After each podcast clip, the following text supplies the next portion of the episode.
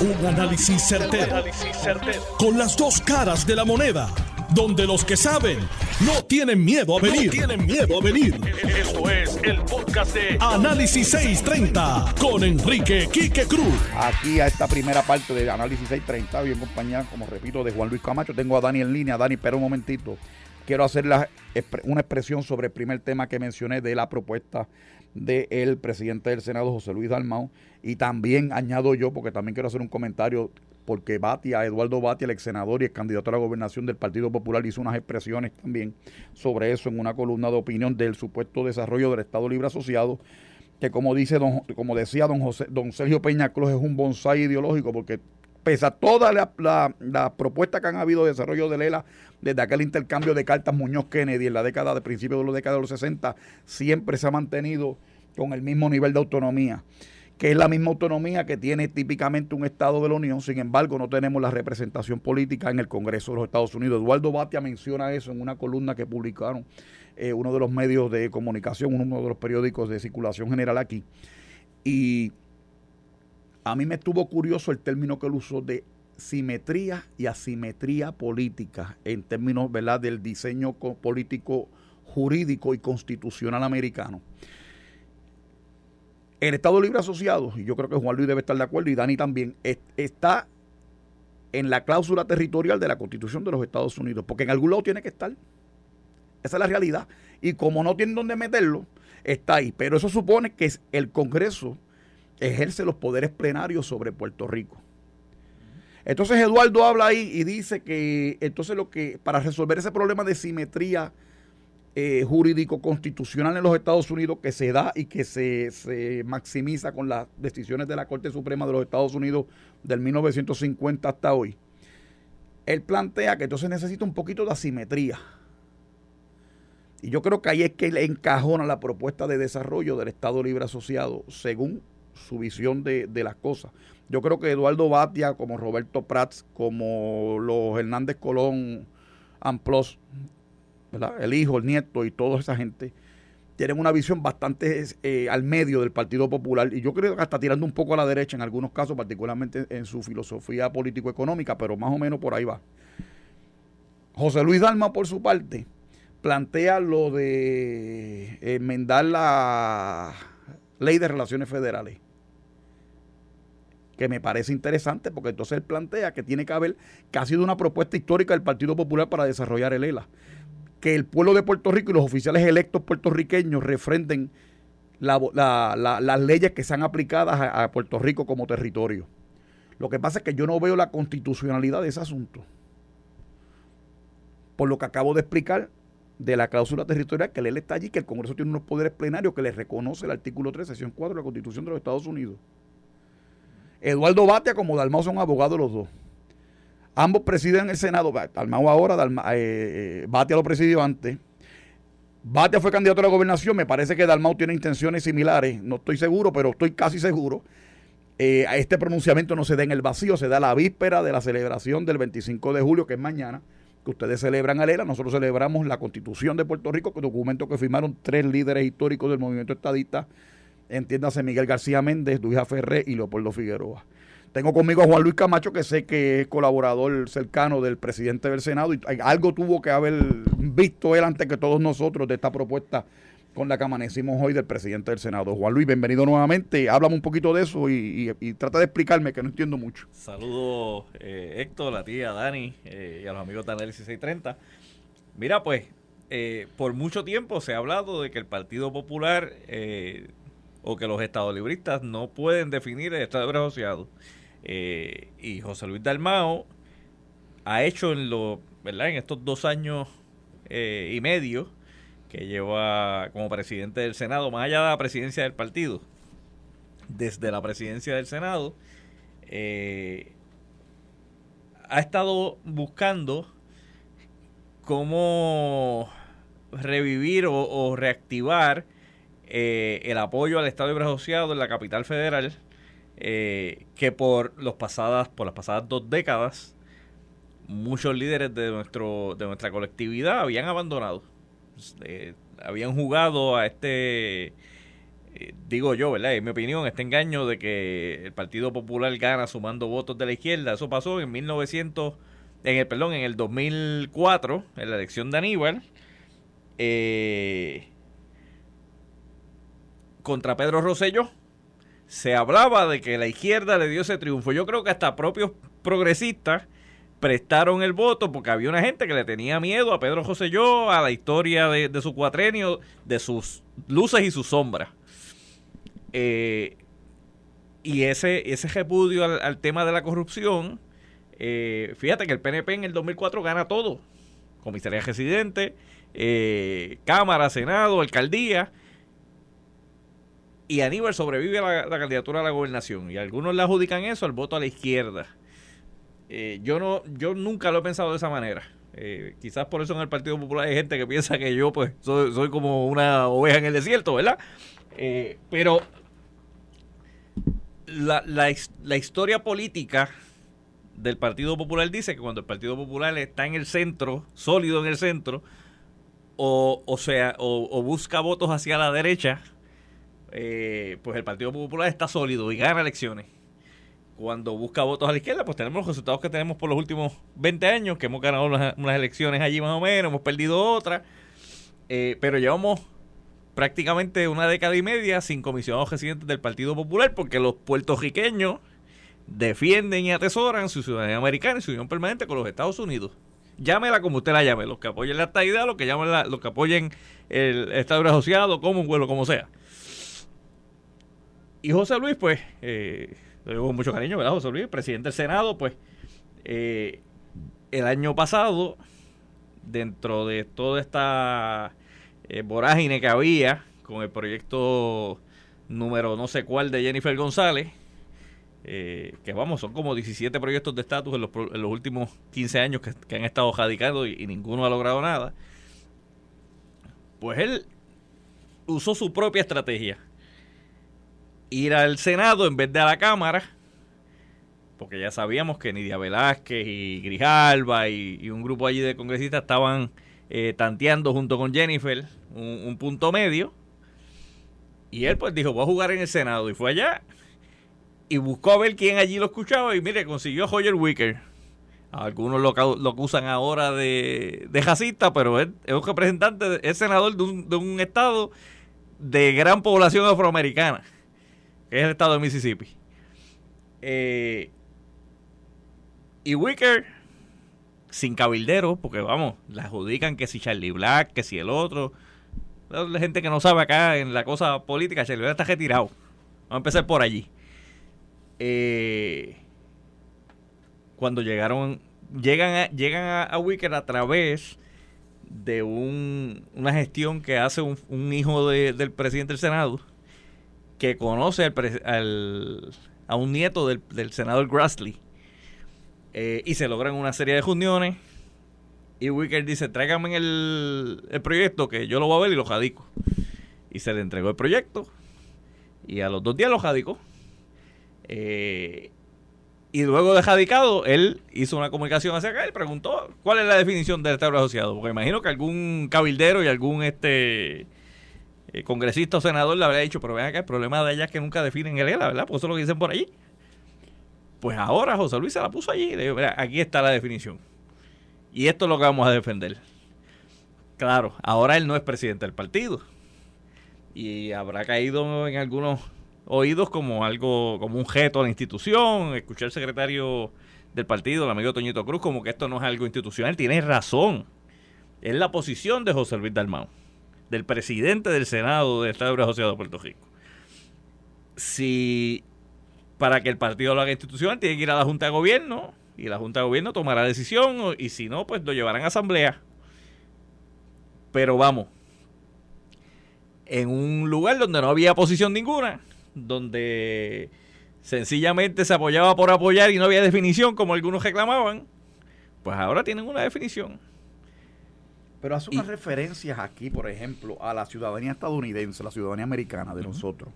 La ciudadanía estadounidense, dice la nota de prensa, evidentemente con la, ¿verdad? Con el dejo este de separar lo estadounidense de lo americano, porque americanos somos todos. claro, claro, claro. Todo depende del periódico que le haya puesto. Juan, yo tengo un primo que se llama Juan y los dos se llaman Juan, aunque ninguno es más Juan que el otro. Los nombres no hacen las cosas, pero ah, es United States of America, no North America, eh, pero está bien, eso es otro tema la ciudadanía, el tema de la ciudadanía está ya cubierto por la ley de, de, de, inmigración y naturalización. Claro. Eh, la, vuelvo y repito, todo esto de que tú no puedes amarrar a un Congreso que tiene un poder plenario sobre Puerto Rico. Porque entonces estás, para eso tiene que haber una transferencia, para que Puerto Rico pueda pactar de igual a igual, tendría que haber una transferencia de poderes que no ha pasado. O sea, esto tiene eh, eh, eh, esto es más una aspiración simbólica que, otra cosa porque es que, no, no, esto esto legalmente esto esto no esto no esto no esto no avanza bueno lo, lo, que pasa es que cuando ¿por qué estamos en la cláusula territorial? cuando estaban las 13 colonias, se, se, hace la cláusula territorial para saber qué se va a hacer con el resto de los territorios que hay por abajo. Y de allí cayeron dominios militares y cayeron, ¿verdad? Cayó Puerto Rico en un momento dado porque no es algo único, algo que no, ¿verdad? No había planificación para hacerlo. Claro. Ok. Hoy en día, yo creo que Congreso que venga ahora siente presión, no solo del lado estadista, el problema es que por muchos años el lado estadista ha dicho que eso no, no, no es legal, que fue un engaño, que fue, bueno, pero lo tenemos allí. Si es un engaño, la deuda no lo vale. Está bien, pero lo que pasa, lo que pasa, Juan Luis, y perdona que te interrumpa, hay una realidad. La cláusula territorial está ahí en el ah, documento legal que funda los Estados Unidos de América, la República Federal de los Estados Unidos de América, pero Puerto Rico es conquistado como un botín de guerra militar. Claro. Y aquí hubo un gobierno militar dos años, después se aprobó la ley fuera que era en el 1900, la ley Jones en el 17, se rompe la ley Jones en el 52, se crea la ley de relaciones federales y se autoriza la ley 600, la creación de una constitución puertorriqueña, que fue aprobada después por el gobierno federal nuevamente, el Congreso. Y ese es el estatus vigente, el estatus vigente o ilegal jurídico constitucional de Puerto Rico. No ha crecido más. Podemos estipular, veo la estrategia que han utilizado los precandidatos a la gobernación, que es lo que hacía Hernández Colón con el pronunciamiento de Aguabuena, las distintas eh, estancias donde él daba su visión de lo que era el ELA, que pasaba uno o dos años antes de volver a las próximas elecciones en aquella década de los 70 y los 80. Pero me parece que esto es un boceto de ideas ya presentadas en el pasado de propuestas de ELA, pero que chocan con el mismo muro de que estamos políticamente hablando, o sea, sin transferencia de... Es como tú no puedes pactar con un menor de edad ningún tipo de contrato, ni ninguna relación contractual puedes establecer si la persona no está en capacidad legal para poder hacerlo. De acuerdo. Entonces Puerto Rico tiene ese problema. De acuerdo. Y, eso no lo menciona Dalmau aquí. Y, yo creo que en la medida por ejemplo, tú haces el, el, recuento histórico desde la llegada de los americanos hasta la D600. Hay gente que dice que la ciudad, todo lo que tenemos es gracias a la ciudad americana, pero la ciudad americana llegó en el 17, en el 17 30, 40 años antes que el Estado Asociado. ¿Cuándo salió Puerto Rico de la pobreza? Luego de proyecto Manos a la Obra. O sea, de ahí fue que la gente tuvo progreso de verdad. Así que no fue por la ciudad americana. Sí, sí, sí, sí, pero ¿qué, me, pero no, ¿qué correlación tiene eso con esto? Ok, lo que, lo que pasa es que... Y no estoy de acuerdo tampoco, by the way, pero, pero, pero no le veo la relación. Pero, pero, ¿qué pasa? Que en la medida que tú negociaste con un Congreso eh, en medio de la Guerra Fría, después de la guerra, Segunda Guerra Mundial, eh, con la crisis en Cuba, con todo lo que haya habido en, el, en el, tiempo aquel. No es el mismo Congreso de ahora. Del mismo modo que no podemos, del mismo modo que no podemos comprometer un Congreso futuro. Así es. Que, es el planteamiento de siempre. Así es, seguro que sí. Pues tú bregas con el Congreso de esta actual. Sabrá Dios si en este Congreso, en los diálogos que ha habido, hay ambiente para este lenguaje. Sabrá Dios, no lo sé. Bueno, este, aparte de Dalmau, Batia, como mencioné también, hizo una propuesta. Dani tuvo en algún momento cercano a Eduardo Batia. este, Dani, ¿me escucha? Sí, pero no, no me culpa. No está bien, pero me parece interesante que él también haya sacado esa columna hoy que, que trascendió en los medios, que tuve la oportunidad de leer. Eh, ¿Qué reacción te merece eso? Las expresiones de Dalmau hoy que estamos discutiendo con Juan Luis en el programa. ¿Qué, qué, qué reacción tienes a eso? Bueno, Eduardo siempre ha sido uno de los grandes pensadores de, que Lela, este, tú dices que, que siempre han estado en el centro casi a la derecha, yo diría que, que son los, los más conservadores dentro del, del, Estado Libre Asociado en cuanto a lo que es eh, dentro del Partido Popular, en cuanto a lo que es el Estado Libre Asociado y, lo que en algún momento se le llamó los inmovilistas, o sea, este, hablan de cambios pero no son cambios reales y algunos de ellos no son realizables. Este, yo me parece con buenos ojos la propuesta del presidente del Senado en el sentido de que pone por escrito unos pasos claros, diáfanamente claros, de, de cuáles pueden ser las aspiraciones que yo entiendo que pueden ser las aspiraciones de la mayoría de los populares. Lo único he, dicho que yo tendría con eso es el asunto del de, pragmatismo. Uno tiene que ser práctico y saber qué, qué es lograble, qué no es lograble y qué es real. Dentro de eso, la única crítica que yo le tendría al presidente del Senado es el asunto de que, pues, apliquen las leyes federales, pero las que afecten de alguna manera a Puerto Rico, pues nos vamos a una especie de arbitraje según su propuesta, ¿verdad? De reclamar a través de la legislatura que esas leyes no apliquen. Yo creo que, ¿verdad? Los matrimonios vienen con lo bueno y con lo malo. Este, los días que la señora cocina la comida que nos gusta, nos la comemos y el día que cocina lo que no nos gusta, nos lo tenemos que comer también.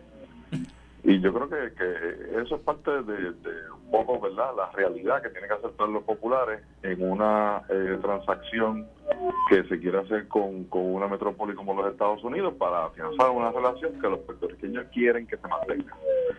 Dicho eso, yo creo, y siempre lo he dicho en este programa y en todos los foros que participo, los programas que me invitan, me parece que el Partido Popular simplemente tiene que cerrar esa, esa puerta ya del asunto del estatus, que es un asunto divisorio para la institución que siempre se están buscando excusas porque todo el mundo no está contento con todos los planteamientos. Y yo creo que el Partido Popular tiene que convertirse en una opción de administración del Estado Libre Asociado que existe. Si hay una eh, fórmula, un planteamiento dentro de lo que existe para mayor autonomía o mayor integración a los Estados Unidos, deben ser propuestas sencillas y simples que se hagan directamente sobre eso, sobre todo el aspecto económico, que es lo que realmente afecta a, Puerto Rico en su desarrollo y que afecta la vida cotidiana de, todos los que aquí vivimos. Me parece en eso que entonces, este, ¿verdad? E, esas propuestas de, de José Luis Dalmau deberían verse, si se puede, en algún momento discutirse por la Junta de Gobierno y aplicarlas como que es nuestra definición y punto. Y movernos a otro canal. Yo creo que el Partido Popular no es el partido ideológico y cae en una trampa tanto de la izquierda como de la derecha cada vez que, accede a, tratar de definir cuáles son los cambios o cuáles son las avenidas distintas sobre lo que es el ELA. El ELA es lo que estamos viviendo y a la gente simplemente yo creo que, que los 80, 90% del país quieren una relación con los Estados Unidos. Pues si esa relación de alguna manera se afianza en alguno de esos trámites, ponerlo claro, escribirlo y, y cabildearlo en el Congreso y punto. Pero mire, más allá de eso, no creo que debamos este, poner eh, esfuerzos mayores en tratar de acomodarnos a una definición que dentro del Partido Popular siempre, siempre, desde los mismos 70 y 80 los tiempos Hernández Colón, este, lo que ha provocado es una división dentro de la vuelta del, PPD. Pero mira, mira, mira cuál es, tú mencionas que el es lo que vivimos, pero es que lo que vivimos es lo que le da relevancia al tema primero que estamos viviendo el 24 de julio y mañana son las efemérides de, ustedes celebrando el día de, la constitución como el día de, Lela o un día de mucho especial de significado para ustedes. Pero mira cuál es el problema que, que, yo veo. Gracias a la relación de Lela y a la jurisprudencia del Tribunal Supremo, la jurisprudencia, perdón, existe en Puerto Rico una junta de supervisión fiscal y yo me imagino que Dalmau, eh, cuando le mete el, el, atache ese de que las leyes que tienen que aprobarse allá se aprueban aquí, por ahí que va la cosa, atendiendo esa realidad política que tenemos una Junta de Supervisión que tiene poder plenario reconocido por el Tribunal Supremo de Estados Unidos para resolver asuntos que se habían delegado a la Asamblea Legislativa de Puerto Rico, como es la aprobación de un presupuesto general de gastos pues el precio de la colonia, Héctor. Por eso, pero tú admites entonces que Lela es una colonia. Pues yo lo he admitido aquí muchísimas veces, aunque me quieran excomulgar del partido. Lo he admitido, yo creo que esa es la realidad. Ah, y, lo que tenemos que decirle a los populares, o me gustaría que se le dijera a los populares, que esto que tenemos es una colonia y nosotros queremos mejorarlo o tratar de, arreglarlo hasta este punto. De aquí para adelante, hermano, pues tiene que ser o soberanía o integración total, que es la estabilidad. Punto. Yo creo que hay que partir de ese, de ese grado de honestidad. Tratar de venderle a la gente como se le vendió en los 80, principios de los 90, de que no, esto es una relación entre los dos y los dos somos iguales. No, señor, no somos iguales nada. Por eso que hay que ir a pedir a Washington. Muy bien. Oye, pues ¿sabes qué? Te felicito porque me parece que está todo de, de, honestidad intelectual tuyo. Eh, nos evita un montón de debate en este programa y, y, en el futuro si el Partido Popular acogiera lo mismo también, porque el, el hecho real es la soberanía. Se nos ha planteado que somos soberanos para una serie de cosas y la soberanía puede ser compartida en la estadidad o puede ser en la independencia, soberanía total. El, el ELA puede tener soberanía. Hay unos grados de soberanía que nos han dejado que no, y eh, con unos con unos límites, pues entonces uno tiene que aceptar de que pues yo me someto a esos límites, aunque para verdad la, parte de los, los izquierdistas sea eso indignante, ¿verdad? Para los independentistas, pues yo el pueblo se somete a esos límites a cambio de otras garantías y, otros beneficios de, de, ser, de ser ¿verdad? Este, un socio integral de los Estados Unidos. Pues esa es la realidad. Pues entonces uno lo acepta. ¿sabes? Si, si, si los millennials con treinta y pico de años quieren vivir en casa de los papás, pues tienen que aceptar que sea la casa de sus papás, están en su casa. Y tienen aire acondicionado, y eh, tienen eh, parking, y se bañan y lavan la ropa allí, y no pagan luz ni agua, pero esa no es su casa. Dani, Dani acaba, Dani acaba de, de, utilizar un ejemplo que yo utilizo mucho cuando hablo eh, con jóvenes y con estudiantes por allí y es que nosotros, Puerto Rico, en, en, esta, llámele relación, llámelo acuerdo, llámelo como usted quiera, llámelo colonia, lo que sea. Estados Unidos le dio a Puerto Rico, como, un padre le da a sus hijos, permiso de hacer unas cosas. Y, fracasamos en ese intento. Le dimos una tarjeta de crédito a los hijos y la trepamos y la quebramos y quebramos hasta el país. y, y ahora estamos pagando la consecuencia y, y, eso no es un asunto de, de, un partido de otro. Aquí los dos, los dos hijos fallaron. Y hay un tercer hijo que es el rebelde que no, nunca ha bregado con nada, pero dice que puede hacerlo, pero si da tarjeta, se coge el mismo chance. A ver, yo creo que, que los puertorriqueños tenemos que tomar, una, un, tomar en serio el asunto de qué queremos ser. Seamos lo que seamos. Tenemos capacidad mental en, nuestros políticos de administrar bien lo que sea. La, la, colonia, la estadidad, lo que sea. Yo creo que sí, la capacidad la tenemos. ¿Y por qué no lo han hecho? Porque el pueblo se equivoca. Y los pueblos se equivocan. Porque los políticos no toman el poder aquí por la fuerza, lo toman electo. Por eso, pero. pero, la ahorita de la elección de Aníbal Acevedo Vilá. Aníbal Acevedo Vilá que cerró el gobierno en una estrategia política. Y eso ocasionó un golpe económico pronunciado y un efecto que duró años en la economía de Puerto Rico. Lo primero es cambiar la mentalidad de que los 15 y los 30 el gobierno paga seguro y el chavo en la calle, para empezar, que es el principal patrono en Puerto Rico. De las cosas anormales que pasan en los sistemas capitalistas, pero pues esa es una de ellas. Me tengo que ir a una pausa porque de rigor regreso en breve y termina y seguimos discutiendo este análisis con Dani Machete Hernández, Juan Luis Camacho y este que les habla, Héctor Marrón Torres. Pausa, regreso en breve. Eh, estás escuchando el podcast de Noti1. Análisis 630 con Enrique Quique Cruz. Fueron los melones los que le dieron el triunfo a Acevedo Vila en el 2004. Yo te puedo decir, por ejemplo, que el meloneo existe en el Partido Popular desde los 80 y fue una estrategia diseñada por Hernández Colón con el pronunciamiento de Aguas Buenas que hablé hace un rato. Y Hernández Colón le gana a Romero en el 84 con un montón de gente que no votaron por Fernando Martín en aquella elección y votaron por Rafael Hernández Colón para sacar a Romero que era el, el primer el primer acusado de maravilla, toda aquella cosa. Pero eso se acabó. Pero ya eso, exactamente, porque porque ahora tienes a Victoria Ciudadana que le ha hecho ha hecho ese papel, ¿verdad? De tratar de cubrir la la la, la lo que ellos parece que han entendido que ya no tienen más negocio que hacer con los populares porque nunca han podido desarrollar nada, nunca ha llegado eh, la República Asociada, la Libre Asociación, ese proyecto ideológico eh, que ya Charlie Delgado con el puertorriqueñismo anunció la semana pasada, Dalmau y Batia hoy, José Jesús Manuel mañana, y no sé cuántos otros precandidatos tengan ustedes para, para la gobernación en, esta, en este próximo ciclo electoral, Dani.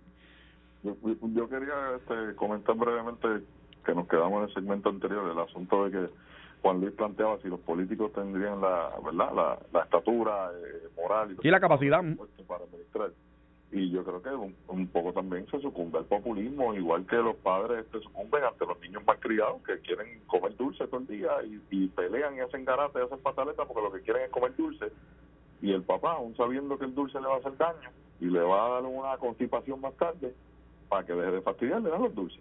Y yo creo que en Puerto Rico se ha pecado de eso por eso yo insisto y sigo insistiendo siempre que si la gente habla tanta babosada y tanto insulto y tanto epíteto contra los políticos, con quien deben enojarse es con los que los escogen, con los que votan por ellos.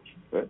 Si el Chuchín fue un senador cuatro años fue porque la gente de allá de Guayama pensaron que un payaso era mejor que un licenciado respetable como era el Pues la culpa es de los guayameses de ese distrito, no solo guayameses, todos, todos los residentes de los 15 pueblos de ese distrito que votaron por ese charlatán independientemente fuera uno rojo, verde o, violeta. La gente votó por un charlatán porque era simpático, porque era chévere, porque yo lo conozco, pues ahí está. Entonces, tenemos que tener una responsabilidad también como pueblo, como ciudadanos. Número uno, de que los que votan sepan por qué están votando, no simplemente porque le cae bien o porque es simpático. Y número dos, que entonces los que se las echan de eruditos y de cheches, que ahora este, se, se guillan de que no votan, no, yo no me meto en la política para no asumir su responsabilidad, pues también le hacen un flaco servicio al país. Entonces, pues tenemos unos políticos ahí que la gente ha escogido por razones equivocadas y son los que luego ejercen el poder. Yo creo que hay mucho, mucho de eso y mucha responsabilidad de eso en los ciudadanos. Y aparte de eso, pues también que entonces los políticos pues, pues quieren seguir dando dulce, aunque después eso lleve a la diabetes. Por ejemplo, hoy tenemos un sistema de salud en precario y yo tengo que decir, sí, el, el, doctor Rosselló, padre, tuvo sus luces y sus sombras y tuvo sus aciertos. Y la verdad es que hay que reconocer que él empujó para lograr lo que él dijo que iba a hacer. Esa es la realidad. Ahora, fuera de eso, pues nos indicó un sistema dentro del populismo para darle supuestamente acceso a que todo el mundo fuera a los mismos hospitales, a los mismos médicos, y el resultado de eso ha sido una deuda multimillonaria enorme, un mal manejo de los recursos públicos por parte de los planes médicos que lo que quieren es saltarse los bolsillos y, y, nos hemos quedado sin médicos y sin hospitales. Esa es la realidad, ese es el producto hoy, 25 años después. Entonces, pues cosas como esas tenemos que mirarlas para no cometer esos errores y también para saber escoger cuando queremos seguir pidiendo y pidiendo y pidiendo dulces sin medir las consecuencias que vamos a tener después más tarde esto que dice acerca de, los políticos. Mire, los políticos son representativos de la gente. Saben de la gente. O sea, esto no es una profesión que se estudia y pues un grupito nada más son los escogidos. No, no, no. Salen de personas de a pie que, que hacen, ¿verdad? Se hacen disponibles al electorado y el electorado escoge. Yo creo que en gran medida muchos de los problemas que tenemos en, en, la, en la clase política, que no son todos, vamos, hay excelentes políticos en este país y han habido excelentes políticos en este país, en gran medida los problemas que tenemos en muchos casos son porque pudiéramos tener otro tipo de ciudadanos, personas, no estoy hablando de profesionales, estoy hablando de personas decentes, honradas, que puedan estar al frente eh, haciéndose disponible y por el y por el condenado miedo al, al que me saquen un trapito o, que me se enteren del muchacho que tengo fuera o lo que sea, pues se, se cohiben de participar en el proceso. O sencillamente no se identifican con los partidos políticos, lo que sea, la razón que, tengan. Yo llevo años exhortándole a la gente. Cada vez que, que uno se mete en cosas políticas, te dicen, pero muchachos, tú eres loco. No, no, al contrario, de usted paso al frente también. Hágase disponible y sabrá Dios si limpiamos la casa. Juan Luis, y, esto, los amigos que nos escuchan. Yo, yo voy a poner este ejemplo, la mayoría pueden o no pueden estar de acuerdo conmigo, pero lo voy a tratar de hacer de la manera a modo de ejemplo, lo más sencillo posible. El Partido Popular tuvo la oportunidad de coger un candidato graduado de dos de las mejores universidades del mundo, no de Estados Unidos, del mundo, Stanford y Princeton. Un tipo con experiencia en el gobierno que hoy da clases sobre gobierno. Y usted puede tener dicho con, con cuáles fueran sus filosofías o, su, o sus favores. Pero entonces la gente decidió no escoger a un tipo tan bien preparado como ese, que sabía dónde estaba, ah, porque es que me eliminó la opción de retiro, ah, que es que cuando estaba en la legislatura dijo no sé qué de los policías o dijo no sé qué de los maestros. La seguridad no sirve y el sistema de educación no sirve. Esas son las realidades. Ah, pero como me molestó que me dijera algo a mí, le voto en contra. hoy en día preside el sistema público de televisión más grande en todos los Estados Unidos. El presidente de esa junta es Eduardo Banco. Y hoy día da clases sobre gobierno y política pública a nivel internacional en una de las mejores universidades del mundo. Y nosotros aquí arrastramos el piso común. Entonces, realmente, ¿es que no tienen la capacidad o es que el pueblo no tiene la madurez? Y así también podríamos mencionar a lo mejor uno o dos ejemplos del PNP, igualmente del PIB. Entonces, no, no, yo quiero al que me prometa que me va a hacer algo a mí y que me va a dar algo a mí. Pero es que ese comentario es injusto, Dani. Es que es, injusto y te voy a decir por qué. Pedro Rosselló estudió en Harvard y en Yale, que son tan buenas pues como Princeton y Stanford. Fortunio estudió en Georgetown, que es buenísima también. Pues Luis estudió en GW. Este, claro. eh, tú, si te refieres a Charlie, que le ganó la primaria a, a, a, a Batia, yo no tengo duda de la profundidad intelectual de Batia versus Charlie, pero ¿verdad? estás comparando China con botella en el caso de... Y, el resultado fue que la decisión fue tan mala que Charlie perdió. Ah, bueno, bueno exacto, por eso mismo, la decisión no fue que los populares votaron porque entendían que Charlie tenía mejor capacidad de ser gobernador que Eduardo Batia. Esa no fue esa no fue la evaluación que se hizo y a eso es a lo que me quiero dirigir. Claro, bueno, sí, pero esa parte sí, pero lo de la universidad era, ah, perdona. Pues, era el montón de negativos que tenía Eduardo Yolín. Claro. La, la gente la gente prefirió a, a Ricky Rosselló porque podía ser mejor gobernador que a Pedro Pierluisi. No, lo hicieron por, por unas quimeras y, y, y, una, y, unas este, cosas que, que No hay unas lealtades que existen y con el Papa, claro, claro. Pues, y eso el, pueblo tiene una responsabilidad de cuál es la evaluación y en base a qué hace sus evaluaciones cuando va a escoger gobernador. No puede ser una cosa de simpatía. Pero, Dani, si lo pones así, mira, Fortunio estudió en Georgetown, que es muy buena también, y votó a un montón de empleados públicos y los mismos PNP le pasaron el rolo. Ah, bueno, claro. Es, es, que eh, eh, eso no quita, eso no quita, eso no quita que se equivoquen. Fue muy mal gobernador. Oye, porque a Fortunio le pasó porque la línea que usó de métrica para cortar la gente era de José Yo arriba. Eh, pues, pues, lo liquidaron. no le vamos a Pero eso no se lo enseñaron en Georgetown. Pues ese es el problema y, yo creo que, que la, la sociedad tiene esto no es un asunto y, y, es lo que quiero recalcar, o sea, esto no es un asunto de que este partido sea esta cosa, y que este partido sea lo otro, y que necesitamos nuevos partidos. No, no, no. Necesitamos, primero, las instituciones son importantes.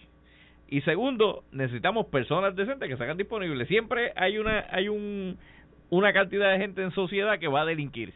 Un 8, 10, 12, 14%. Siempre eso es natural en cualquier lado. No hay un país perfecto en eso. Pero contra nosotros, más o menos tú conoces tu gente y, y si tú sabes que fulano era un truquero, pues esa no es la persona. No puede venir ahora a decir, ah, es que yo he cambiado y he madurado. Pues, pues, qué bueno que haya madurado, pues demuéstralo en la calle, no lo demuestra aquí porque los chavos del gobierno son más importantes. No solamente eso, Wally, yo no estoy seguro, y volviendo a lo que Dani decía, si Luis Muñoz Marín tenía un bachillerato. No estoy seguro. Y Luis Muñoz Marín hizo unas aportaciones a la vida pública de Puerto Rico extraordinarias. Y lo digo yo que nunca he creído en lo que en el modelo de Estado Libre Asociado, pero la realidad es la realidad. Como tú hablabas ahorita, el programa de industrialización se llevó bajo Muñoz Marín y hubo un aumento en la calidad de vida, en el, específicamente en el poder adquisitivo de, nuestro de nuestro pueblo, de nuestra gente. O sea, eso son datos. Que, que la capacidad no necesariamente está ligada a un diploma.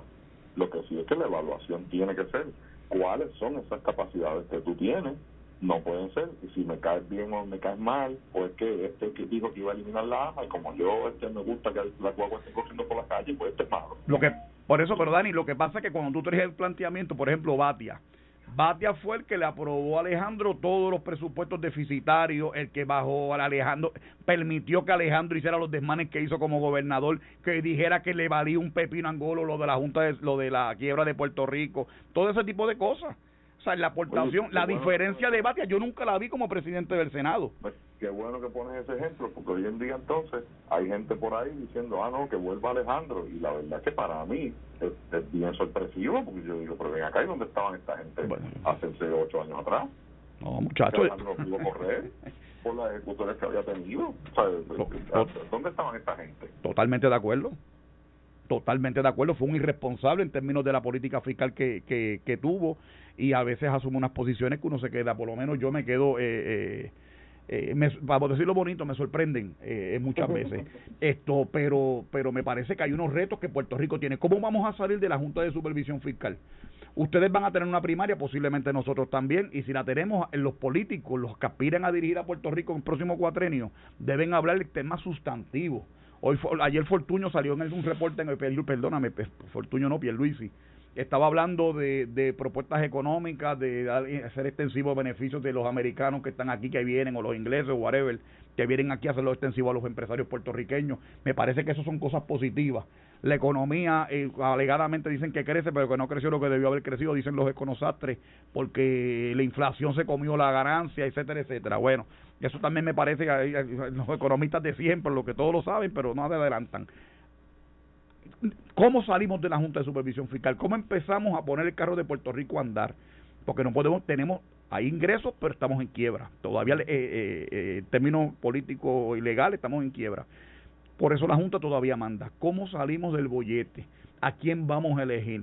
Esos cuatro candidatos que tienen ustedes, ¿cuál es la persona mejor preparada para poder atender los temas con esa Junta de Supervisión Fiscal? Pasa lo mismo con nosotros, con Pedro Luisi o con el caso de Jennifer González y finalmente radicará la candidatura a la gobernación. Más allá del chisme, más allá del, colorido, como yo hablaba de la campaña de Pedro Rosselló con los pantalones cortos corriendo, rompiendo el molde, porque competía con un Romero Barceló Barrigón, ya mayor de edad, casi calvo, o con un Hernández Colón con un liderato cansado y con una Melo Muñoz que no era la mujer más sexy del mundo tampoco. O sea, tú tratas de hacer un acto de mercadeo político, pero el elector debe ser un poquito más juicioso, más pensante a la hora de seleccionar esos líderes porque los retos que tiene Puerto Rico es, después de la Junta de Supervisión, ¿qué queremos? ¿Irnos a la quiebra otra vez?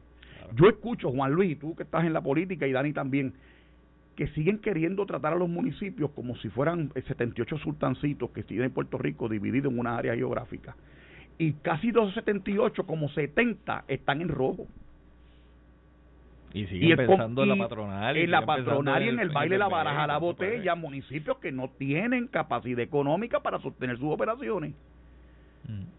Pero si suspenden las patronales, el pueblo se le motina. Bueno, pero, pero espérate, aquí del 2000 para acá un montón de pueblos eh, eliminaron las patronales y esos alcaldes ganaron y hay algunos que quedan por ahí todavía, porque no había chavo.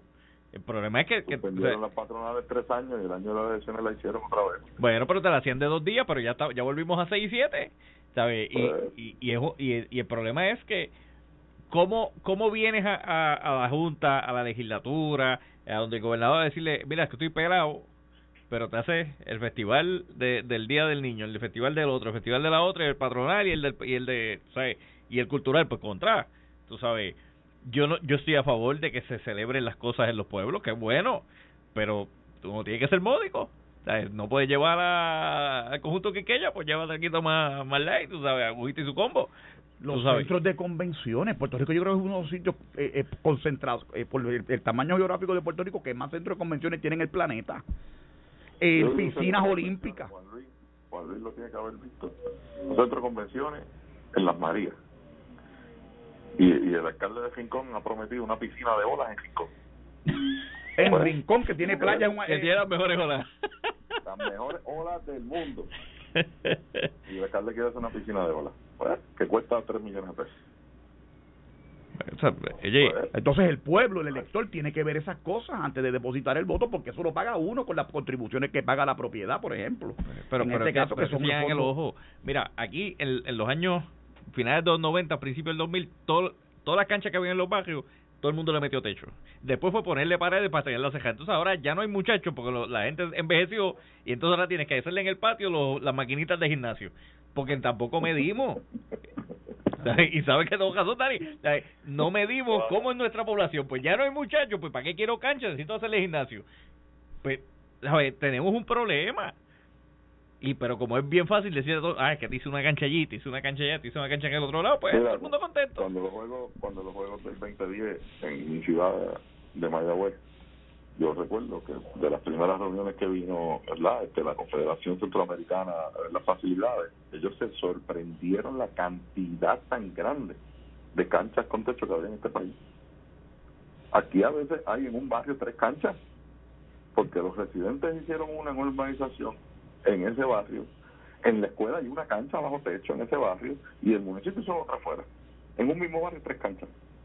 Y quedan cuatro nenes, no pueden jugar, porque lo más seguro están cejados y lo más seguro, el municipio no tenga presupuesto para un líder creativo que pueda montar una liguita allí y pueda darle clínica a los nenes.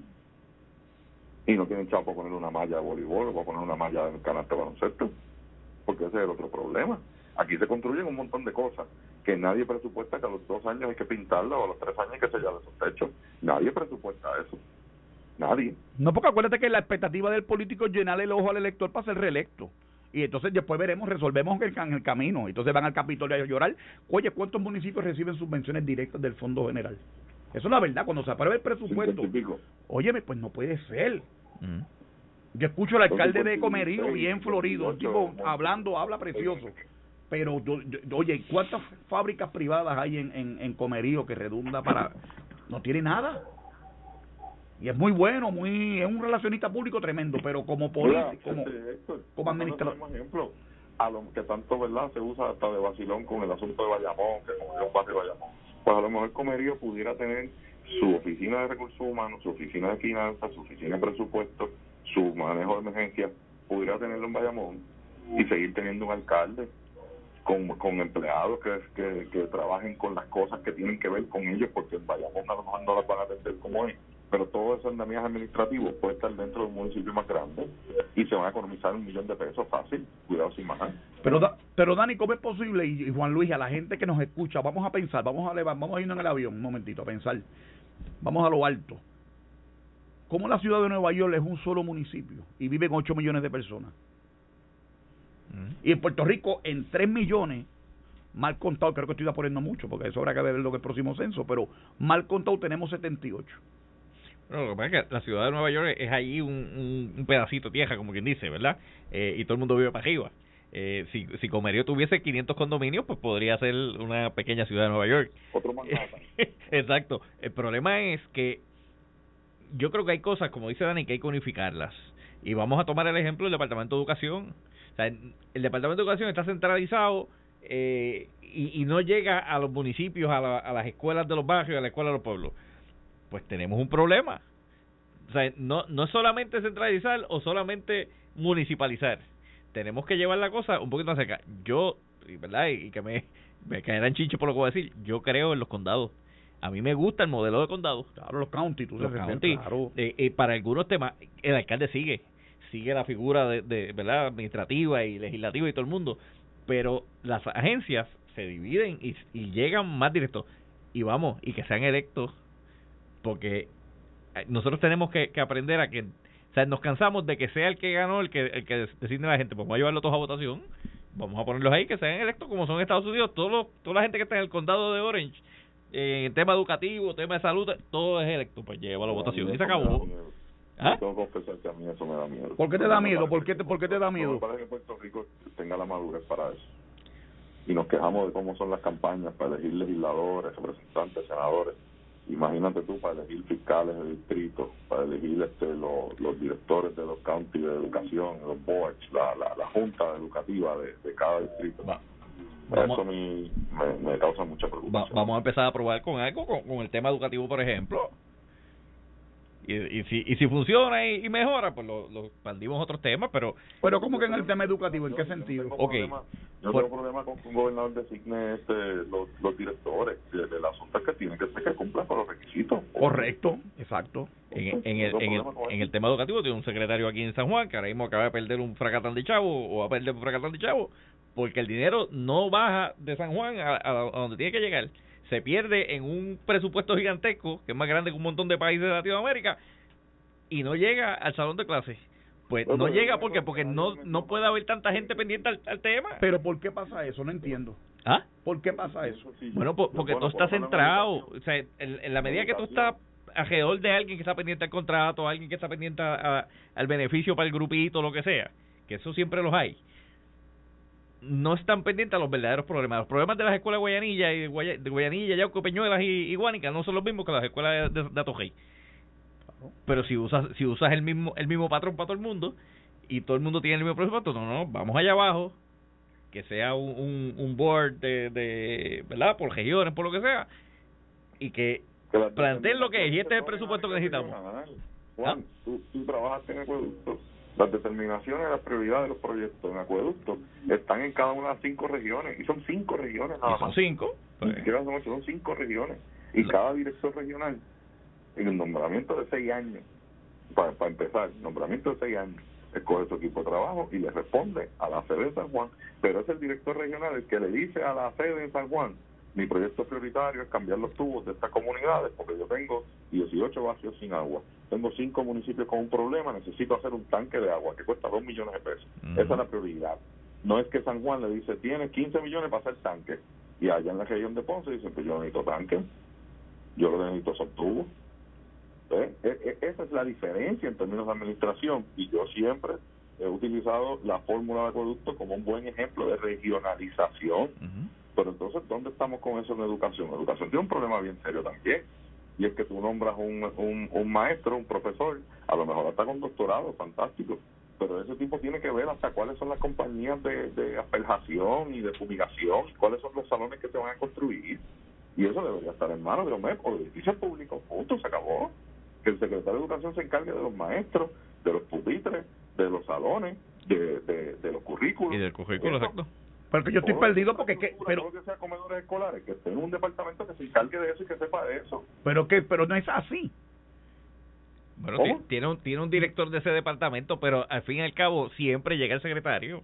El problema No, siempre no, está no, centrado. Las decisiones las toma el secretario. Y tú lo ves cuando va a una visita a la escuela, le hablan hasta de los ratones. El secretario no tiene que estar pendiente si le pusieron veneno a los ratones en un comedor. Es así, es así. No, eso tiene que, que- que tener un, un, un área que se especialice sobre eso. Y si es OMEP o edificios públicos, pues ya defínanlo también. Pues mira, edificios públicos se encargan de todo lo que es escuela. Y que no tenga que ser a través de educación ni del presupuesto de educación, que ellos tengan ese presupuesto de planta física y que le den servicio a, a educación. Y así funcionaría 10 veces mejor. Y le quitas de encima a un secretario esa cosa de estar pendiente del semestre, de, de, de- que le faltaron un parking, de que si en el comedor llegó la compra. No, eso tiene que estar pendiente de agricultura y ADEA, que estén pendientes de la compra. Bueno, pues vamos a ver si lo que están pendientes no. Esto fue el podcast de Notiuno. Análisis 630 con Enrique Quique Cruz. Dale play a tu podcast favorito a través de Apple Podcasts, Spotify, Google Podcasts, Stitcher y notiuno.com.